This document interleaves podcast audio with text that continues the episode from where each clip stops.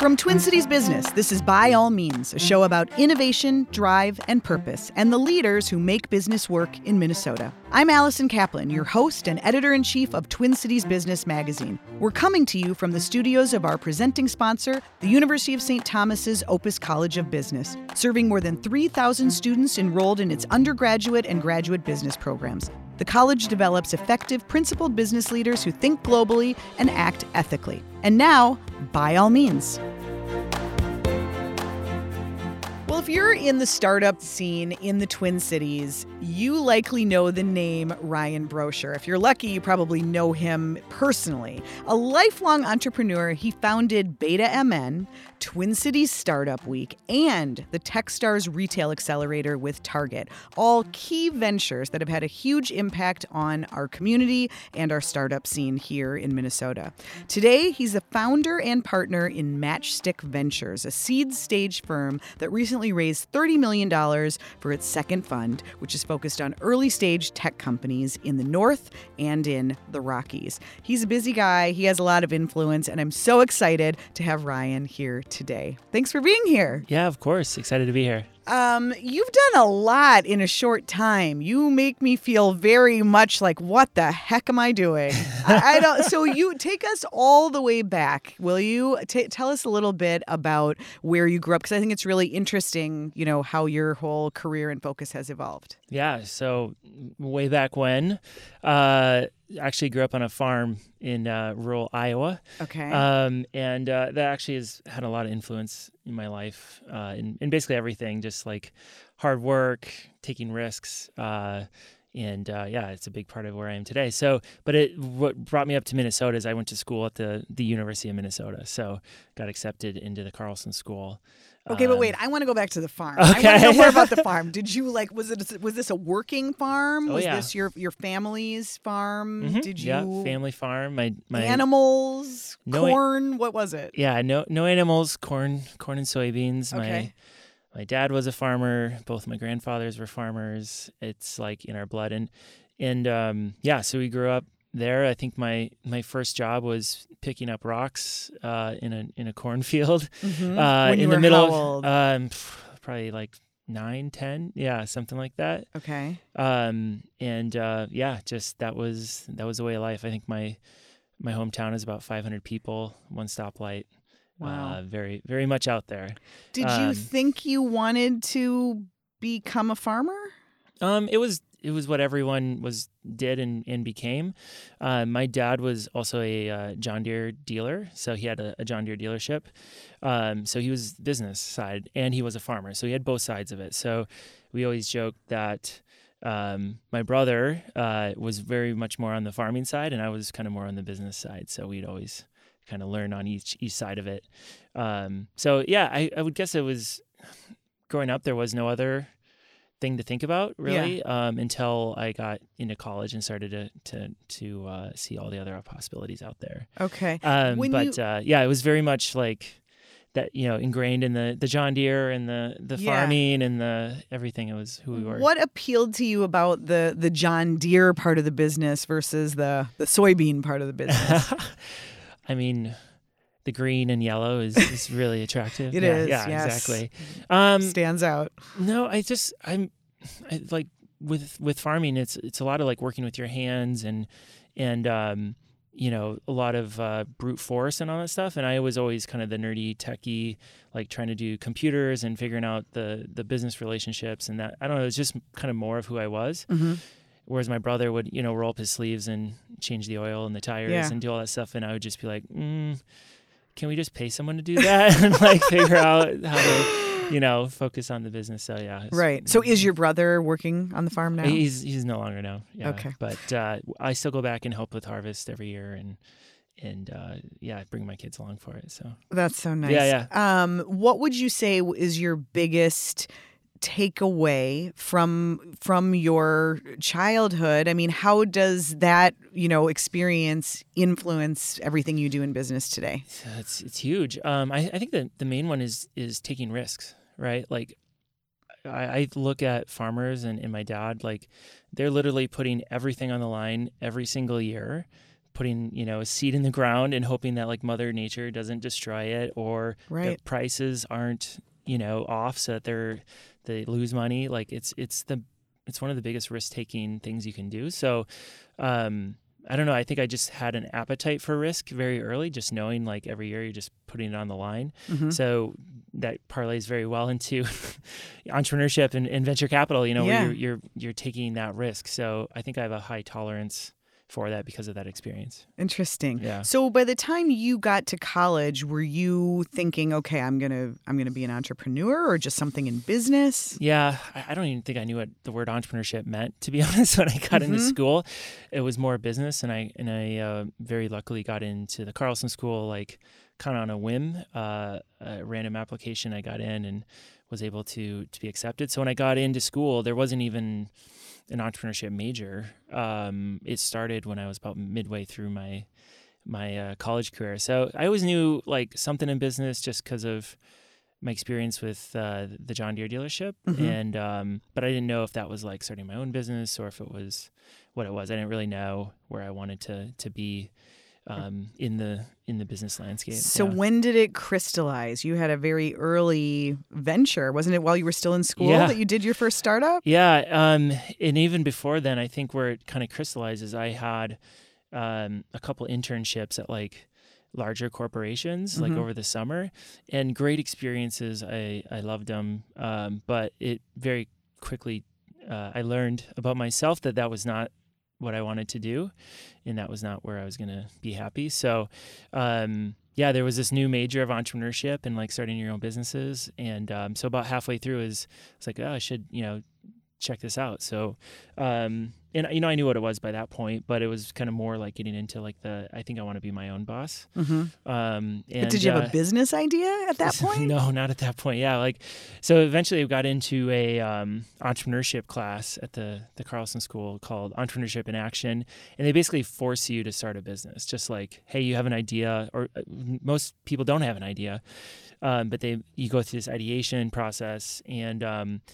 And uh, yeah, eventually there's a couple ideas that win, and they actually provide some funding for it for you to get off the ground And were and, you one uh, of those? Yeah. So so um, the the idea I was working on was the one that got chosen. We kind of split the class up into a couple different groups, and uh, yeah, lo and behold, uh, we basically voted, and I got voted CEO of the company. Well, what was the company? what was the idea? um, so it was a publishing business. We actually produced publications on behalf of the university. So you think of like, um, you know, a country boy like me moving to the city, pre-smartphone, kind of pre-Facebook domination. Um, you get there and you're trying to figure out what where is everything? Like where are all the places to go? Like what are the things to do here?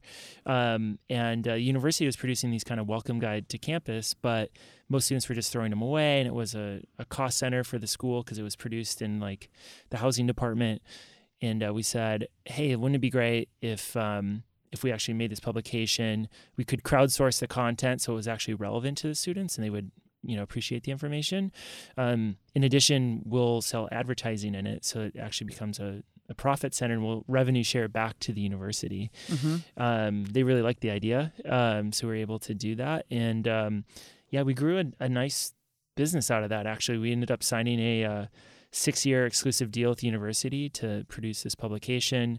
Um, we ended up donating our first year of profit because we were still students, and we ended up doing really well. In the, the first year, we donated all the money back um, to the university to create a entrepreneurship scholarship. Wow. um, that is still there today, actually. So every That's year, amazing. Maybe you should come sell ads for Twin Cities business. so, so did you were you completely on the like sales and publishing side of that venture? Yeah, I was everything. Um, so we crowdsource the content from from writers and students uh, in the journalism school, um, and the the graphic design and, and all that stuff was uh, from other students. And we basically sold all the ads first, and then produced the publication later, and we're able to deliver on on everything. So, um, yeah, the first year went really well. Like I said, we ended up signing a like a, a long term Yeah. partnership with the university. And did you stay with it the whole Oh, yeah. time? yeah, so when I graduated, um, ended up staying um, on that business for two years, and we ended up selling it uh, after those two years To who'd you sell to? uh, to another publishing company uh, here in the Twin Cities. And is Yeah. it still is your company still in existence You know, I don't know. I. I should check on that. what was it called? It was called uh, the U Guide. Okay. Yeah. Um so after that experience, you're like I can do this. I actually knew. I feel like I knew a little bit more about what I was doing, but I still felt I was still learning so much. Like there was a lot of things in in running that business that I learned that I didn't know. right? Like And what? Like like finance. Like that was a big thing, and like kind of the the the back end like untalked about things of business. Like you can always have like the brand and the selling and all that stuff. And I felt pretty good about that. Um, the back end stuff just kind of really nagged me that I didn't didn't understand it as as well as I should, and especially if I was going to do another endeavor like that was something um, I really wanted to to understand. So, yeah, that led me to to Boulder. I went to to CU Boulder um, and got my MBA there and focused primarily on on finance Hmm. to kind of learn that skill set. Did you already know what you wanted to do next? No, Okay.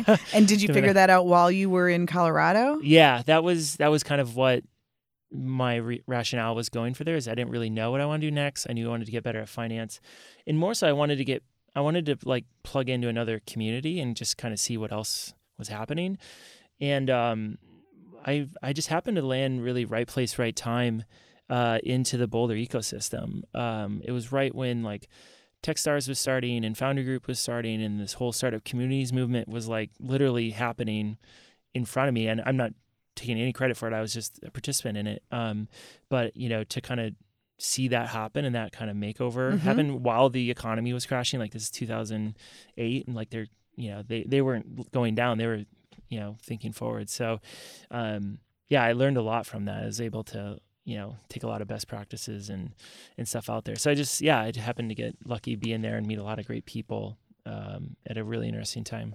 So you graduated, you got your MBA, and Mhm. then did you come right back here? Did you take a job for somebody else? Or did you just move right into starting Startup Week? Yeah, so we were out there for just over four years, um, and uh, we moved back primarily for family. My my uh, my son was born out there, and we were trying to decide like, you know, where we want to raise raise our family. And my wife's from Wisconsin. I'm from here or uh, from Iowa. Um, so this just, made a lot of sense to move back. Yeah. And um, you know, the tail end of my time when I was in Colorado, I was doing I worked for a fund that we were doing some investing, um, and I, it really helped me understand how to do uh, investing and how to evaluate it, and um, you know, like who who are the players and kind of build that network out um, in that. So I I was able to kind of bring some of that experience hmm um, back with me. But um, yeah, the the main driver was was for family. Okay, but so so you're back here. You've got all this experience and knowledge now. You have a successful venture that you've sold, and now you know how to do the numbers. Besides, what what was the next move? Was it Twin Cities Startup Week? Yeah, well, first it was beta. Okay. So, um, yeah, when I moved back, I wasn't, I wasn't sure. Like, should I do another startup or should I do um, the investment route? Like, what's changed? Yeah. Did you did you ever think about going to work for a a, a big firm and being a you know investment banker? or- Not really. I mean, honestly, I think it was still that entrepreneur side of me of like wanting to be my own boss. That, Yeah. And I didn't come back being like, I'm, I'm going to start a fund either. I was like, I'm to, I want to, I want a little time to evaluate kind of what's happening here, where the opportunities are, and then, and then uh, go from there. And see if there's any experience I can bring to this market with me. So, yeah, I moved back and, and you know spent some time just kind of really figuring out what I wanted to do next and evaluate opportunities here, um, and that led to beta. Like uh, my college uh, uh, friend Reed Robinson, who's the executive director, we actually were in that entrepreneurship class together. Mhm. Um, we're going around to some of the other startup events and just talking with founders. And um, you know, I, I plugged back in with him, and we just saw an opportunity here locally to help support the founders and really kind of take a founders first approach. And it beta really just started with a like we should do like an event, like let's do like a different type of an event that is that is fresh, new, exciting. Mhm. And uh, I had I had gone to a similar uh, event in in Boulder when I was out there, and it was like, you know, get have the entrepreneurs come off the stage, have them be in front of their um, in in front of their product or whatever they're pitching, um, and instead of one pitch, they're going to pitch a thousand times, you know, or hundreds of times a night, and that's really what Beta Showcase is and was the first time and Yep. still is today. it's a right? pop-up market Yeah. for startups, basically. Yeah, and so we we did the first one, and it was it was a total we winged it like big time. We we knew some of the startups, and we were like, okay, here's the premise. Maybe we can get a few hundred people, or maybe even a hundred people to show up. We'd be really happy, and let's test it out. And um, so yeah, we did the first one. It was like it was in the winter. Um, Where was it? It was uh, above uh, Day Block Brewing in uh, in Minneapolis, in like a an event floor Okay. um, kind of explained everything to everyone beforehand. Luckily, all the startups showed up, and um, They were excited. they were excited. And uh, of course, the the morning of the event, like a blizzard rolls through, and we get like yeah a foot of snow, and we're like.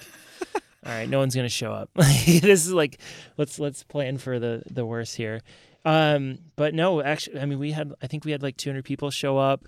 Really good and like really good feedback from everyone. There was a- just just more like engagement, like Mhm. force engagement, force pitching, force that stuff. And I, and I think that was, you know, a big takeaway was that the environment that we set up encouraged collaboration and and uh, kind of the mixing of, of folks, and that it was very founder friendly in the fact that they you know got face to face time versus like it was one to one to one instead of one to many. But who did they get the face to face time with? Because for that very Yeah. first one, were you able to get, you know, the VC people there? Was it investors or was it other founders? Yeah, it it was really all of the above. Like there was there was investors there, there was uh, just you know startup community um, supporters, there was other founders there, um, you know service providers in the market. Hmm. Like that's the one things we were really encouraged by was just the diversity of the the profile of the people that were there, hmm um, and it gave us a lot of hope that you know there's there's more to tap into than just. Uh, you know, just the investors or, you know, just Right. the people who are working in that. Did you charge the startups to be part of it, or did you and Reed foot the bill to rent the space, Mm. Yeah. or how did how did you do it? No, there was uh we we never charge founders for anything, and that's still a, a caveat today. hmm Um, so it's always free for the founders. Um, we found a couple of sponsors who like would donate like some of the food. And it was pretty bare bones, right? Like we basically had, we we paid for the space. Um, we had a couple you know early. Um, quick and dirty sponsors that were Mhm. able to help support it and um, yeah i think anything after that like we covered and just got it Okay. up and running yeah So you've had you have a successful showcase under your belt. Then what happens to Beta MN after that? Well, everyone, we got a bunch of feedback, and we're like, and everyone's like, so when's the next one? Yeah, like when are we doing this again? And we're like, oh man, we just got done with the last one. Right. we gotta figure it out. Um, so yeah, it basically kind of. Uh, uh, the flywheel of that started to take off where people were like, when's the next one? We want to do more. Like, uh, my friend's starting this startup, they want to be involved. And so it was really just an event at the start. It wasn't what it is today. But so we ended up, yeah, we did another one like six months later. Um, I think we doubled the attendance maybe that time, or you know at least at least fifty percent more. Well, Um, but and- what about for you personally? I mean, how are you making money at this point, or did you not need to? Because No. you said, I mean, you know, I'm I'm curious. This is a great give back, Yeah, but what's it doing for you personally? yeah. I, I didn't quite.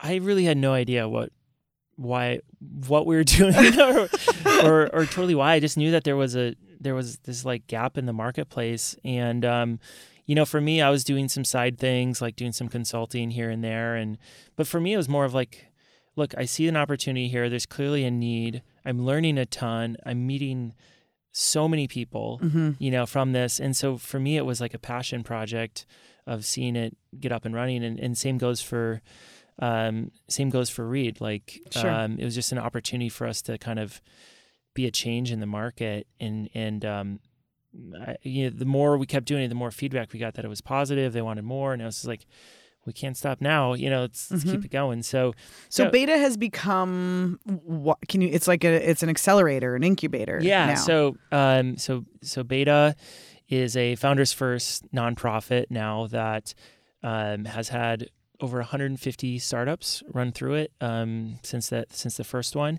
Um, and what they do is they it all starts with the showcase event, which is what I described Mhm. previously. But then it leads into like a, a six month program that's you know There- There's no equity. There's no no cash. No anything. It's it's for really early stage, um, and so they get the showcase event, which is a giant exposure event, right? Like get the word out. Everyone kind of knows who you are then, um, and then it leads into um, a series of workshops that we put on with uh, Bootstrappers um, organization here. We also host. Um, various events like one of them is called uh, beta backers and that's how we help the startups get connected with uh, financing and and and um, you know uh, fundraising sources. Uh, we've got um, Beta Bridge, which is a connection to like the local corporations, biz dev opportunities. Hmm. Um, there's a bunch of meetups for the founders. We've got press stuff, you know, and it kind of culminates in this like you know uh, mentorship. Um, I guess you call it an yeah, you call it an incubator Yeah. um, at that. But it, you know, we want we want to like showcase what's happening here and provide like a a, a a front door for all the startups to know like, hey, if you if you want to get started in startups, like Beta's here to help and help you get connected and giving you an advantage. Can you Um, name a couple? Are there companies that people would recognize Oh yeah, that have, have run Um, through yeah. beta? So Sezzle has Mhm. went through it. They just IPO'd in in Australia. Uh, Upsie is a a company here locally that's that's um, yep. Clarence doing- has yeah. been on by all means. Oh yeah, there you go. Um, yeah, a big fan. Um, gosh, who else have we had? Uh, Kipsu was was one of the the companies. And all different Um, industries and mhm. focuses. Kind of amazing. Yeah, there's always like some sort of tech component to Mhm. it, but it's very. Um, uh yeah very early stage and and kind of all across the board like like you said So then, at what point did you say we also need a startup week here in the Twin Cities? Well, it's about a about a year into beta. You know, we're working with all the other orgs, and we don't we don't consider them like competitive or anything. It's like let's we were always collaborating. And um, when I was in Boulder, I, they had done a, a a startup week idea, and uh, I'd been tracking it kind of from afar, and it was starting to get some momentum. And I was like, you know, I really like this concept because. I felt like in the in the Twin Cities there was a lot of different orgs doing incredible things, but they were all kind of like doing them at random times throughout the year, and you know they all had kind of their niche and and um, you know if you talk to people from outside of the market, they're like, I just don't know when to come, and Mhm. you know it's like a, a scheduling thing. And Did you feel, did you feel at that time? And this, how many years ago was that? Like, did you start? When did beta start? so beta started would have started in um, twenty. Um, gosh, what year? 2013. okay. Yeah. And at that time, did you feel like the Twin Cities was behind, behind Mhm. Boulder, behind other markets? Oh yeah, yeah. I mean, from like a startup perspective, I thought I saw like the underpinnings of of growth, hmm but it just needed like a like a catalyst. Like it needed something to get it going because it honestly it, it reminded me a lot of what it kind of felt like when I was in Boulder, Denver. hmm You know, the the four years earlier, where you're like, I don't know what it is, but I can just see the writing on the wall here that the, the underpinnings of something great is here. Like it just needs like some sort of catalyst to, to get it going. So yeah, I, I felt like we were behind in that regard, like as far as the pace of play, the the amount of startups, the amount of like acknowledgement that there's Mhm. a startup community even in this market. And so uh, yeah, that was a big big Do- reason why we did it. Do a lot of cities today have a startup week? Is Mhm. that pretty Yeah, there- standard at this point? There's uh, hundreds of them around the world. Yeah, for sure. Um, and uh, yeah, when we were doing it, there was there was definitely, like I said, Boulder and Denver had one. I think there was definitely other ones, but um, yeah, it was. It's it's a great force for kind of organizing um, uh, the startup community and, and rising the tide for everything, right? Like Mhm. if, if you can instead of having all these like various voices out there, if you have like yeah. this kind of organized week, it's so much bigger, it's so much more impactful, and so many other people hear about it.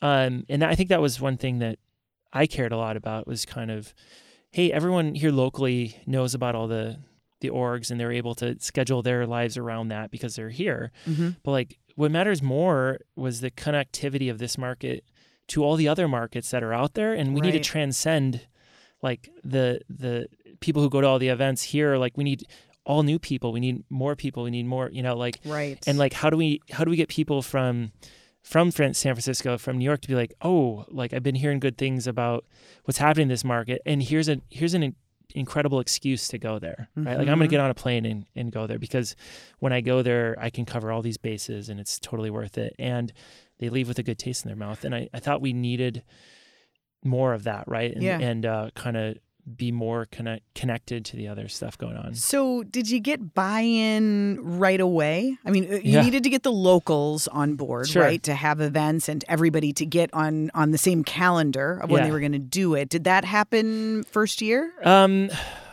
yeah, it, it took a it took a lot of coordinating. Um, like I knew all the heads of the other founding organizations um, from there, and I just started talking to them one off about this idea. They all they all were nodding their heads, being like, "Yeah, it's it's really interesting." Uh, you know, if you if you do it, if you end up doing it, like, well, you know, let's talk. And then, um, so They yeah, didn't there think was you were really going to do Yeah, it. did they? I don't Would know be crazy enough it's to try to organize that, yeah, right? Yeah, they were like, yeah, good luck, Ryan. Uh, no, they were they were really supportive. Um, and then finally, we just all got in a room, and uh, so we organized a, a meeting, and it was kind of like this coalition that came together, and we all. The first thing was just agreeing upon a date uh, in, of of a week to do it, and then um, kind of splicing up the the days and the different orgs. You know, like Minnesota Cup. Okay, you're going to be on Tuesday night. Beta is going to be Wednesday night. Thursday Yeah. night's going to be, you know, whatever uh, MinneDemo, and just kind of organize like, okay, great. And then we we did it far enough in advance that they're able to calendar it. Um, and Did- yeah, that was really the spark. Did it? Um, did the very the very first one was what year? It's Um, been like five? Is it 20 Seven? I would say it's 2014. Okay. Yeah. Gosh, uh, that sounds about right. Yeah. Yeah, I think that's right. give or take. Um, and was it what you hoped for? Oh, yeah. The first year you so it was really interesting. It is it's all kind of laughable now, but um, the first year we did it, um, I think we had twenty events in a thousand attendees. Mhm. Uh, you know, kind of across the events. And okay. And this one, this past October, was more than 200 events, I believe. Yeah. And yeah. do you know how many people were involved? I think it was like fifteen to twenty thousand. Yeah. That's amazing. So, but that first year we weren't like, oh, this. Thing. We were we were really excited. Like, that was, yeah. like, well, that's a great it was a good- start. it was fun. Yeah. I so we, think- we had the kind of the major events and then we had you know a bunch of other ones and then i hosted like i think like seven or eight of the events Mhm. yeah well, you still week, you're still doing that, even though you're not as involved Yeah, in the the day to day. less percentage of the total now for sure. I sure think what's been so interesting and exciting to see is that you are now getting buy-in from big corporations. Yeah. They are sponsors. They want to be there. Target's hosting events. Other big companies are doing it. You're getting those investors coming in. yeah How how did that happen? i mean what did it take? I mean, and this is this is exactly why I was excited about about Startup Week is because it helped transcend just the startup community and it helps shine a brighter light on what's happening here. And so, I mean, it's it's been a, a long haul to get there, but I feel like it, it got to the point where every year someone was bringing a friend to an event, right? Or they or um, you know, someone in the in, in the corporation would attend an event because they start to hear about it, and then it it just started to flywheel from there. And I feel like this year we had a transcendent year where it's like all of a sudden everyone's starting to realize like, wow, this is actually a huge deal. We need to support this, and it's good for everything. Like even corporations, it's like um, it's it's great to have an economy that attracts young, uh, excite you know, interesting, creative class people into the market, have these ideas in their backyard, like, um, and to be positioned as a leader in there is, is is a really big deal. So I think this year there was a there's a click uh, that happened, Definitely. um, and uh, we're really excited about that. Um, okay, so meanwhile, in the middle of all this, you've got Beta MN, you've got Twin City Startup Week, which is growing every year, and then there's the the Techstars, the Target Yeah. TechStars. So Techstars existed. Yep. Not But- not in Minnesota, but yeah. Okay, so did you see that and think we got to bring that here too? Yeah. Yeah. Because you didn't have enough to do. Yeah. So, uh, meanwhile, I still keep. I mean, you're you're just sort of doing. You're kind of like the gig economy guy. You're just you're consulting and doing like. How are you paying your mortgage while Well- you're doing all these amazing things for all these other founders? Yeah.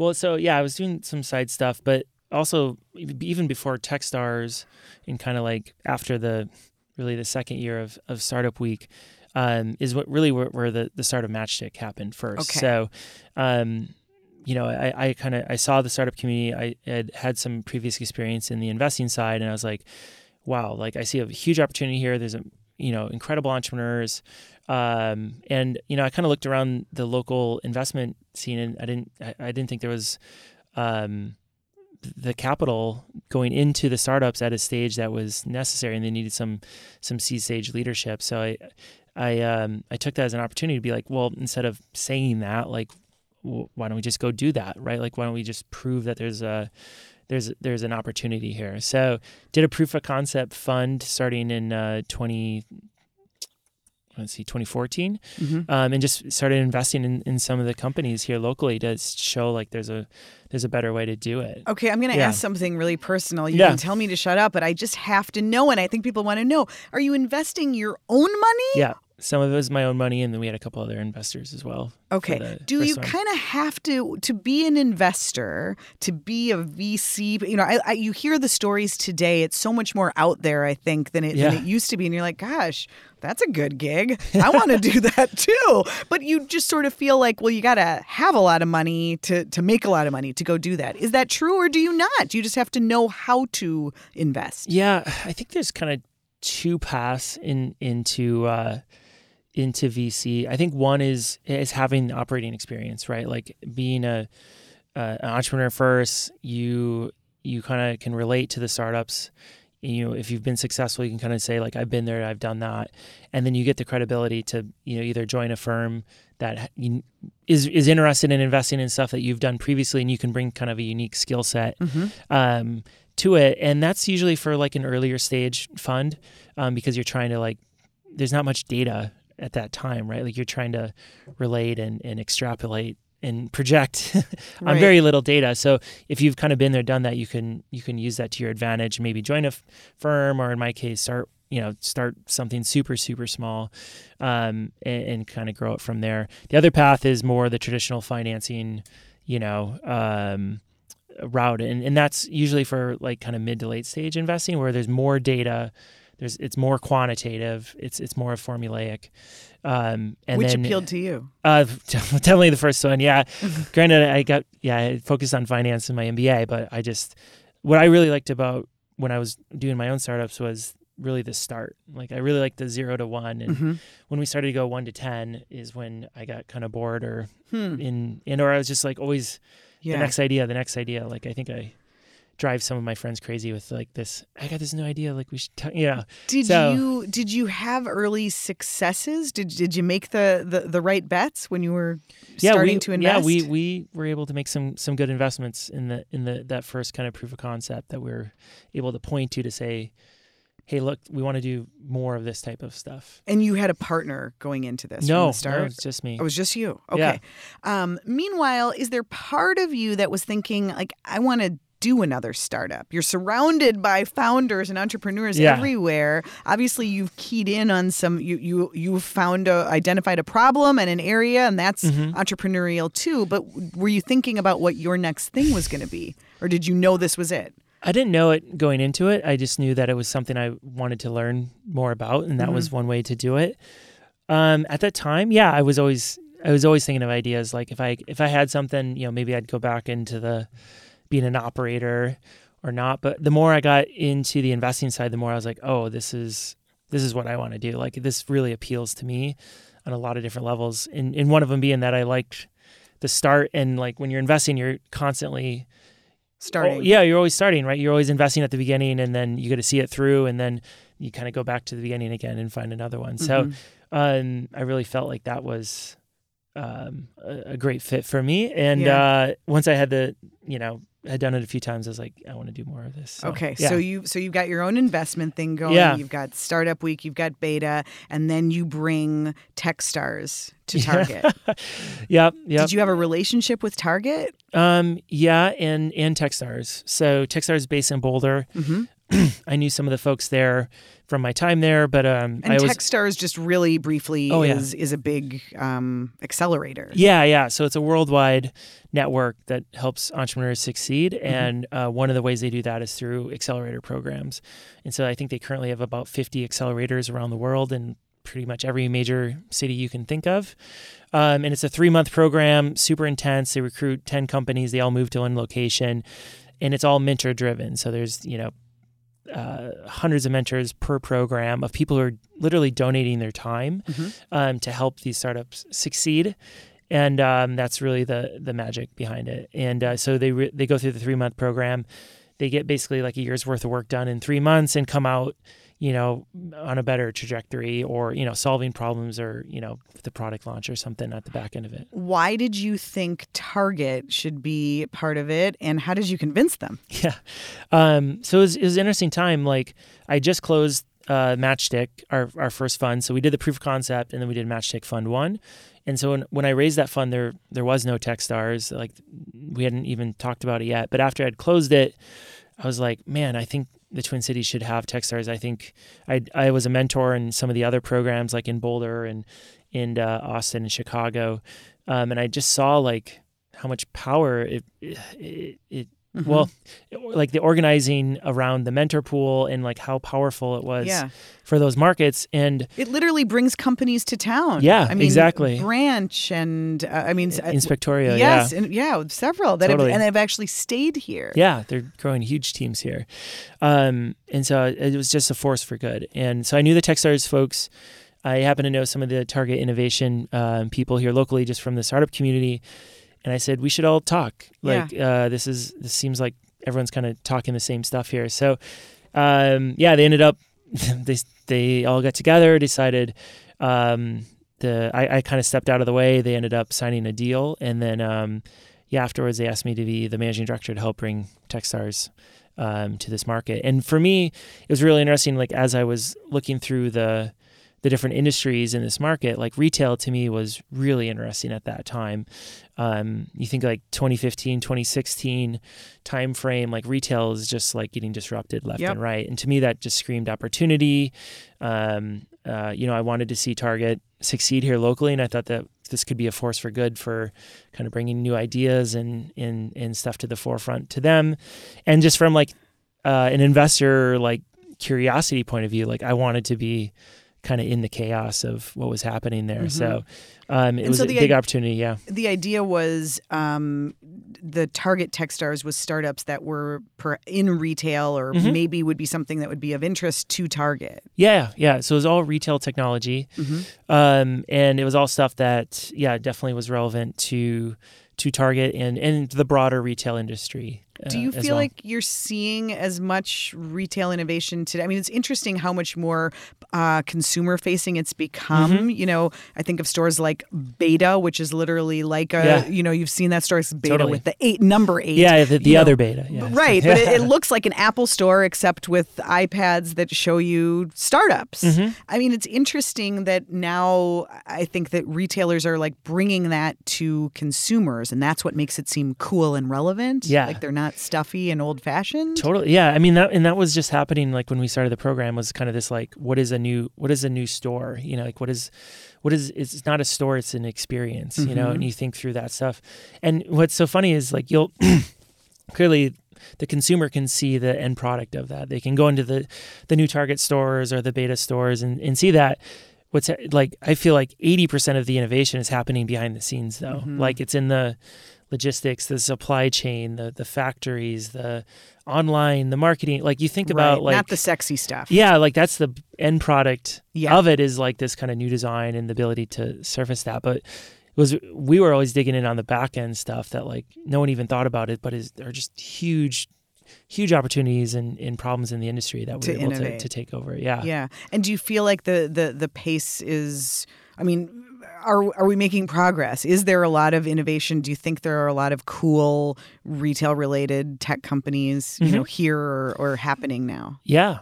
Yeah, absolutely. I mean, I think it's it's increased dramatically since then. And and you're seeing not only more startups from here starting retail uh, focused companies uh, or retail technology, but like startups in other markets spending time here, right? Like they see kind of the the targets of the world as as an entry point for them mm-hmm. into the market. So that's equally as as interesting, right? And you're seeing retail VCs spending time here, you know, and that's a pretty good indicator of of activity. So right. yeah. So at this point, you have kind of stepped away from it's like your work is done here. You you've you've gotten all these things started. They're up and running. Twin Cities Startup Week is like a beast of its own. Yeah. You're focusing on Matchstick. Yeah, yeah. So for both beta and, and um, I'm startup week. I'm just on the board. We've got full time staff who who do all that, um, and uh, so I still stay plugged in, but not not operating it. Um, Techstars, you know, we've got two new programs for that here locally with the the Farm to Fork program mm-hmm. with Cargill and Ecolab, and the healthcare program with United Healthcare. Um, and so that's that's really cool to kind of see that one program go to three programs. Yeah, and um, to see other big companies recognizing the opportunity. Yeah, no, it's and it's huge. Uh, really, really big industry. I mean, if you think about the industries it covers, it's retail, food and ag, and healthcare, which are uh, don't quote me. On. I think they're the three largest industries in the world. Yeah. Uh, and and the the Techstars programs for those are in in our market. Like that's it's incredible. Yes. Like that's that's really incredible. Um, so yeah, I, I ran the retail program for three years. I stepped back from that um, about a year ago um, to focus on Matchstick full time. Um, and uh, and I recently became um, um, and I don't know if this is public yet, but I guess it will be now.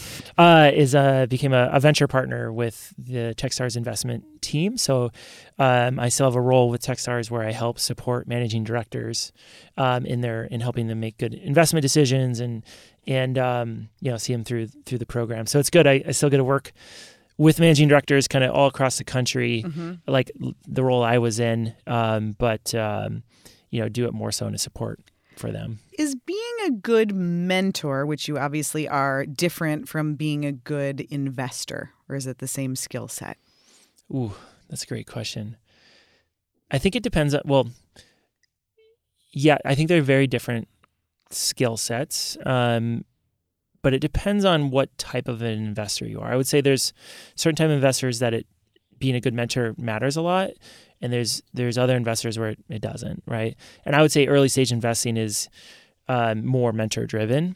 Um, and that is a, I mean, you have to have empathy for the founder. You have to be able to understand kind of what they're going through, and you have to understand that there's going to be pivots and problems and you know chaos and founder split ups and like all this stuff. And I think that takes a bit of that is very much mentorship, right? Mm-hmm. And um, I always like to say when you're on a board of of an early stage startup, or if you're an investor, it's like you're part financial supporter and part cheerleader, part psychologist. You know, like you have to kind of wear all these different hats because uh, being a founder is a very lonely, lonely road, and a lot of times they look to their investors or their board members as that source of strength, mm-hmm. and um, and that's that you know that's I think it's part of it. Whereas you get in in later stage stuff, it's you know they have the networks, they they have hundreds of employees, they have um, that, and I think being a good investor at that stage is really recognizing trends and data that is showing that this company is going to succeed and kind of know what it takes to get to that escape velocity uh, for them. So I, d- I do think that there's there's overlap there, but only in a certain stage of the. So, as an early stage investor, what are you looking for? Yeah. Um, so w- when we look at a company, and this is also a Techstars mantra, is there's six things we look for in in in uh, the, in this order too. So it goes team, team, team. okay. um, market, uh, product, and then traction um, from there. So you can see it's uh, a, a, cheeky people way first. cheeky way to say uh, people first, right? Um, but it, it is so important. Like uh, most investors will say this, especially in the seed stage, but you'll there's just something about certain founders that you can just you can just tell that they're like so obsessed with the problem that they're going after and they have the team around to support them and they've got the the grit and determination to to get through it and um, we like to one of our uh, sayings at, at matchstick is like we we like to support founders that are that are underdogs and so these are these are folks that you know um, come from untraditional backgrounds um, they uh, ha- are really gritty, you know, and they've kind of had this feeling that they've been put on this earth to solve this problem, mm-hmm. and they're just gonna like they're they're going to spend their life like solving this problem. They're obsessed with what they're doing, um, and that you know we look for that in our founders, and you'll see it across a lot of our portfolios. They've they've really felt the pain of what they're they're trying to solve, and they'll solve it. I know? don't want to put you on the spot, but yeah. I'm going to do it anyway. Is there a, a, particular venture startup right now that you're just like really excited about? Yeah, of course. Well, I mean, they're all You're excited about all of them. They're all going to be unicorns, undoubtedly. of yeah. course. Yeah. Of course. Um, yeah, I mean, there's a there's a few that we're really excited about, especially here locally. Like, I mean, you you interviewed Clarence from Upsie. Like, Mhm. we're really bullish on what he's doing. Um, what is it? I mean, obviously it's Clarence. Yeah, It's Clar- Clarence, is- first. Clarence's machine. Yeah, but once you get amazing. past his passion and enthusiasm, and hopefully everyone will go back and listen to that episode Yeah. of By Uh, All Means to hear Clarence's story. But but what is it about Upsie that makes you so confident? Well, yeah, I mean, it's clear leadership. Like that checks the box 110 Mhm. percent, right? Um, and uh, but when you dig into the market and like what they're going after is they're they're disrupt disrupting a 30 billion dollar industry that I don't think anyone really knows exists. And if they interact with it, they kind of hate it, right? Mhm. Um, the experience is terrible. Um, you know, the the claims process is horrible. Usually doesn't work, and uh, they're the people are just have giant margins that they're just taking out, and that all is like not looking at the not not in the best interest of the consumer, right? Um, what I love about Upsie is they just flipped it on its head and they said, you know what? No, we're actually going to go and be on this on the consumer side of this and make sure this experience is amazing for them, right? And we're going to flip it on its head and, and make sure that people are delighted when they get to do a claim and that they want to do more. And you know, like Mhm. you start to think through that, project that out. Like they become, you know, they buy uh, uh, a warranty for their phone, and that's a great experience. And now they're like, oh, we have these iPads. Okay, that's great. Now we've got you know a dishwasher. Like you start to think through like all the things you can get um, in a in a household to have these warranties if they have that like great experience um, and, and selling it from a position of like trust versus like uh, I don't know, you get like the icky feeling, you know, Mhm. versus the other stuff. Like, yeah.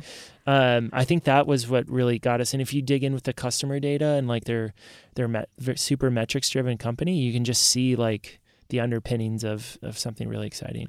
So uh, to to be to have that in investor's eye or you know Mhm. kind of insight to like okay yeah this is something. I mean how much of it is gut and just kind of like understanding the you know the human aspect Mhm. to it versus running numbers. Yeah, I think. Uh, I mean, how do I answer this? I, I think uh, it's. I would say it's seventy five percent like instinctual to some extent. Like you, there's something interesting. There's something there that you're just like you, you can wake see up- it right away. you, you can. Well, and it's not. I wouldn't say it's always right away. There's Okay. always like a. There. Sometimes you like hear it, but then it just doesn't leave your brain. You know, it's like you wake up the next morning and and you're thinking about it and you're you know with your friends and you're like talking about it and you're like why am i still thinking about this you know and you, you just con- continually to to start to obsess over it right and i think that uh, a lot of that is like either i've seen this play out before and this smells like a similar opportunity and and whatnot and or like the like i think there's something here that other people may not see Mhm. you know and i think that's really where the the risk comes in is like when you're going against this the status quo or where people are like you're crazy you know Mhm. that kind of makes us pretty interested and so for us it's like we want to see stuff that's unique we want to see founders that have a you know a deep passionate connection to to the problem that they're solving um and uh it, you know something that's that's a little weird too you know that there's that i think uh is um, you know unique in the market is is Right. important. So um, so I say that, and then you clearly like that's all the the front end of it, and there's so much number stuff on the back end, right? Like then you start to dig in the numbers, you start to do the market analysis, you start to do the customer calls. You you know there's. I'm not overshadowing. You're- like we just like meet someone and we just throw a term sheet in front of them. It's not You do your it's due not that no too. but it like it, it you know you have to spend your time to to to uh, build a relationship there and, and understand like before you dig in too much on that like is this something that you're you want to keep doing that with yeah So, speaking of spending your time, Yeah. how do you spend your time? I mean, I know there are there's time at coffee shops. Yeah, yeah. There's, I mean, like what, where, what is a typical day like? yeah so it's a it's a lot of meetings uh a lot of well in in, in these days more and more video calls uh on a regular day but With potential entrepreneurs or with founders that you're that you've invested yeah in? i would say it's about 25% existing investors kind of working in the portfolio. Oh, I would say actually a third of it is that, like checking with companies, like doing regular checkpoints with them, making intros for them, like working for the portfolio. Mm-hmm. You have how many companies that Matchstick is working with? Right uh, so in Matchstick, we've invested in almost 50 companies at this wow. point. Yeah. That's amazing. Um, and uh, so there's a lot of that, right? A lot of check in. And then a third of it is is sourcing. So just, you know, meeting new people, taking intro calls, mm-hmm. uh, the coffees, the the events, mm-hmm. you know, and that's that's really exciting. I, I really enjoy that. Uh, you kind of have to, right? Yeah, right. That, yeah, I mean, like... yeah. Gotta, gotta, like coffee. Yeah. yeah. um, and then a third is is really like relationship back end stuff of the fund, right? Like we have a bunch of investors, so we communicate with them all the time. Um, there's just a lot of kind of dirty work of like reporting and taxes and in you know mm-hmm. uh, auditing and all that do stuff. Do you like that, that stuff? no. but you know how uh, to do it. No, actually, I'll say, I'll say the I shouldn't lump that all together. There's there's like the reporting and the the back end stuff mm-hmm. that mm-hmm. um, we actually outsource a lot of that, and you know that's it's a needed thing.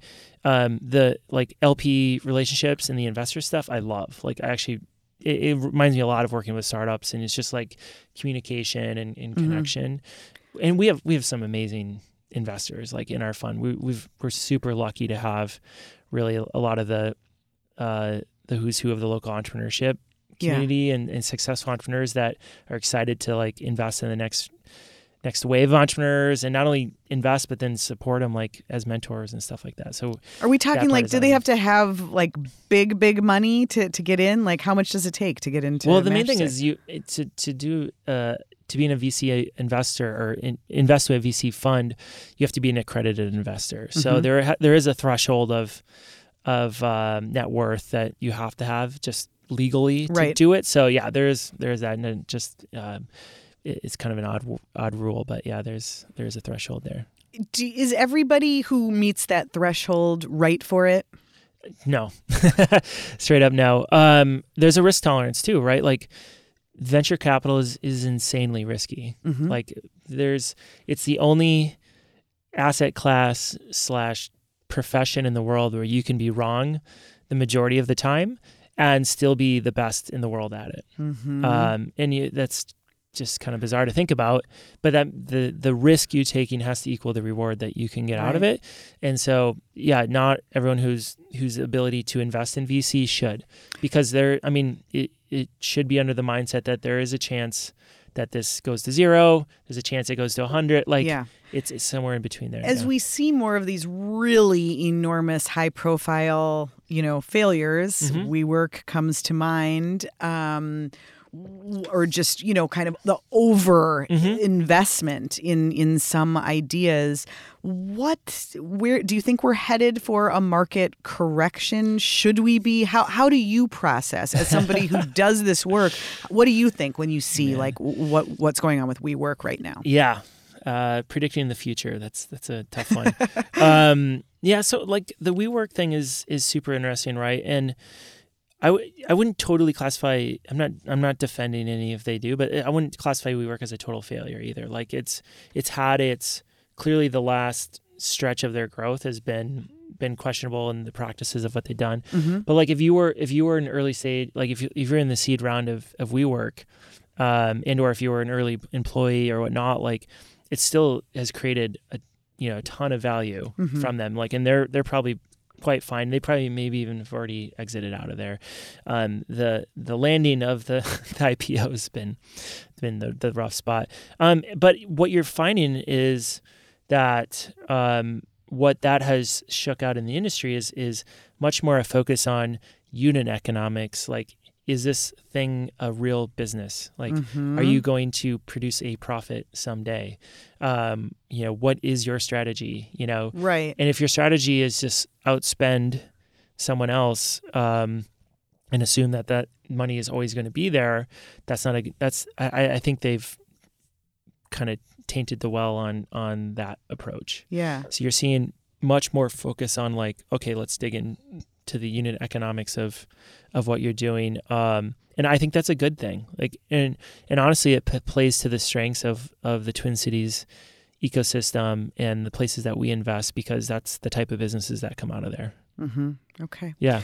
Um, how do you say no? You you you can't possibly meet with everybody who I'm sure you must people must pitch you 20 times a day everybody Mhm. you meet. I, I mean, how do you say no to to meetings? How do you say no to giving people money? Like how, how do you find the balance? Yeah, this is, uh, and to be honest, has been a, a tough part is just learning how to say no um, so often. Like the Midwesterner in me wants to please everyone, you know, and, Yeah. and, and not disappoint. But um, I think it, it really comes down to like where you think you can actually help. Is there a fit, and is this a good use of both people's time, right? Not just mine, but also the entrepreneurs that we meet with and the opportunities in front of them. So I've been been trying to be very clear about like what is the type of stuff that Matchstick likes to invest into. If so, like let's talk. If there's a way I can help connect, then like let's do that um, efficiently and, and, and easily as as we can. Might not require a coffee. Yeah, it might not require that amount of time. A lot of this is can be email or a video call or or uh, just even a text message. Like a lot of time is, is done there. So how can you get that much leverage? And um, you know, it, it, it's it's one thing to say no, like really early on, and just being like, look, I don't think this is going to be a a matchstick investment um, just because of you know it's not in our thesis or we don't invest in type of stuff. It, it it is really hard to say no once you've dug in a long Mhm. time and you've done a lot of diligence and then you say no. Um, that's that's really hard to do, but it's you have to do it, right? There's just there's there's way more opportunities than there is uh, deals that we can actually do. So we unfortunately have to say no to a lot of really cool, awesome things that we like Mhm. in in the in the hopes that uh, you know we're constructing a good portfolio. Right. Yeah. Um, where do you think we'll be? Where will you be in five or ten years? Where will the Twin Cities startup scene be? What what what's your vision? Yeah. Um, well, I think Twin Cities is is really poised to to get to that level of like you know a Seattle or a Denver and Austin. Like we're we're almost there. Like it, it's so close, and I think What's having gonna, what's it going to take? so I think it's going to take well a couple exits that kind of really puts us on on the map, and I think there's some companies out there that could really be leaders um, on there. There's going to be more and more acceptance of like Minnesota not um, just being like a, a second tier city. It's like a place that people get on planes to, they go to. It's a cultural destination. It's a technology destination. It's and, and you know the more that narrative goes throughout the country, the better. Mhm. Um, and so it's just going to be a bit more of like kind of uh, bottoms up approach of like more startups, more interest, more acceptance of that that will you know kind of feed it up along with the stuff that's already happening, like um, having you know some sort of uh, payday or exit off of that. And I think those two things would be in like because people will then look, and when they look and they go a couple layers deeper and they see all this like bubbling up of, of other the companies that are already starting, um, that's when people really start to take notice and spend time and effort and money um, in this market. So I'm I'm super bullish on on what's going on here. Um, and I, I absolutely think like we won't be the next Silicon Valley. No one will be. We're not going to be New York City. We're not going to be Chicago. But like that layer of like, you know, this Seattle, Denver, Austin, that like everyone is accepted as, as like, um, you know, destinations for for tech companies and for uh, startups. I think we're we will be there. Um, and for you personally, uh, for me personally, I will be doing. Uh, I hope Matchstick. I hope we can keep it going. Um, no, I, I I absolutely love what I'm doing right now. So I, I expect to to uh, continue doing that with Matchstick. And Matchstick is is uh, I hope is going to be my life's work. Like this is Hmm. the thing that I I'm I'm really passionate about and keep going. Uh, building that as business. Um, still involved with beta, growing uh, startup week. Like I don't foresee myself, um, you know, leaving that stuff. yeah. Yeah. master networker, master juggler. you have really brought so much to the Twin Cities. I mean, everybody should really realize how much you've done to to get this market where it is and set it up for what comes next. Ryan Broshar, thank you so much for being here. Thank you. Stick around. Next, we're going back to the classroom with the University of St. Thomas Opus College of Business.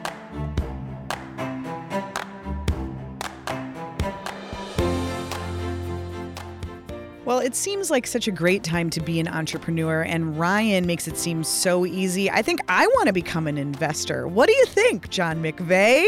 Let's go back to the classroom at the University of St. Thomas Opus College of Business. Professor McVea teaches entrepreneurship here. Should I become a venture capitalist like Ryan? I think that's a great aspiration, but uh, I have to do warn you that um, there's some ugly math that goes along with the venture capital world.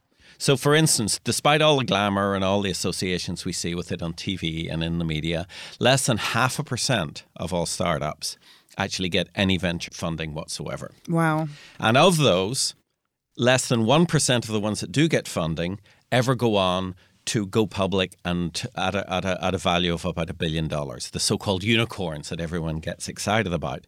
But they generate all the publicity. So there's something a little deceptive about that world. The media is in love with these large, fast-growing um, venture capital models, particularly from Silicon Valley and you know some from the Boston area. That is very atypical. But the other side of that coin is venture capital has had a huge cultural influence on um, on how businesses are started up and the culture uh, in the startup phase.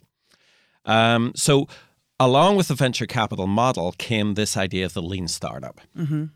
And in, in the olden days, we used to tell entrepreneurs, you know, you need to take months and years to plan, plan, plan, and to perfect your product and to keep it all in house and to write a really large business plan and to assemble all the resources. And then eventually you need to raise some money and go out and execute. The lean startup is the antithesis of that. It actually says get a quick product, minimal viable product, get it out the door really fast, try it, then you measure and learn how people respond to it. Then, third step, you pivot, you change it, and then you go back and you redesign your minimal viable product. And imagine that like a little three point circle. You go round and around that several times after you've started up, not prior to startup. Is that a good thing? I think broadly it has been a good thing. I think it has opened the door to entrepreneurship to a lot of people who would have been very reticent to do so because they were afraid they didn't have the perfect idea or they hadn't exactly ironed out all the problems. And this idea that most entrepreneurs, indeed many entrepreneurs, learn as they go has been a very powerful thing. And I think it has made it more accessible to people who, who maybe don't necessarily come from backgrounds that have been associated with entrepreneurship in the past. Mm. Um, so I think that has been really healthy. Um, it it feels though like there is so much money out there today, and there are so many different ways and approaches. I mean, Ryan is somebody who wants to really work with entrepreneurs and help them think through the business, which seems like a great opportunity. Should entrepreneurs be looking for money right away, or is that still not the best way to start? Venture capital can be fabulous for certain sorts of businesses, um, and particularly businesses that are fast growing and in large markets. There's some uh, because of the basic math. Nine out of ten venture capital or firms that venture capitalists invest in will probably fail. So they need to generate all the returns from the one that's left standing. So the venture capital model only makes sense really in very large markets with high potential growth rates. And if that suits your business, they could be a great partner. And the wonderful work he's doing in training and, and helping people develop their business model has been a real boon. And for us to have someone like him in our community is just a, a, a real um, you know point of attraction for, for young people who are thinking of moving to these cities that have got venture funding and have got these opportunities. But for those entrepreneurs who are feeling the pressure, like, boy, I'm nothing if I can't raise money right off the bat, that's not really the case. No, and there is nothing worse than trying to grow at exponential rates inside a market that is not growing. And that can bring very unhealthy pressures on startups. It turns out the other side of this coin is 70% of startups start with less than $10,000 and start with only family, friends, and family money. Hmm, even today. Even today. So, you know, three quarters of all the startups are starting with about 10,000 bucks, mostly from friends and family. Wow. And when they grow to two or three years, they may then go out and look, look for angel investors, you know, local people who have a business and are looking to invest in someone else. They may get a bank um, loan. They may raise money from uh, customers or suppliers. And then after two or three years, they may actually be in a position to go for venture capital when they see a high growth opportunity. Uh, but I guess my only, my my only warning to um, uh, to entrepreneurs is to consider venture capital is a really culturally important sliver of the startup market, mm. uh, and we're really lucky that we have it in this country and in Minnesota because it really influences across the world. But most of the other startups don't need to start their businesses in exactly the same way as the venture capital because they can't grow at the rates uh, that model demands. Right. Great perspective. It takes a little pressure off Yes. of those of us. Those unicorns cause a lot of pressure, don't Absolutely. they? Absolutely. John McVea, thank you so much for being here. And thank you to our sponsor, the University of St. Thomas Opus College of Business. If you haven't already, please subscribe to By All Means wherever you listen to podcasts and take a minute to rate and review us. It really helps the show. I'm Allison Kaplan. On behalf of Twin Cities Business, thanks for listening to By All Means.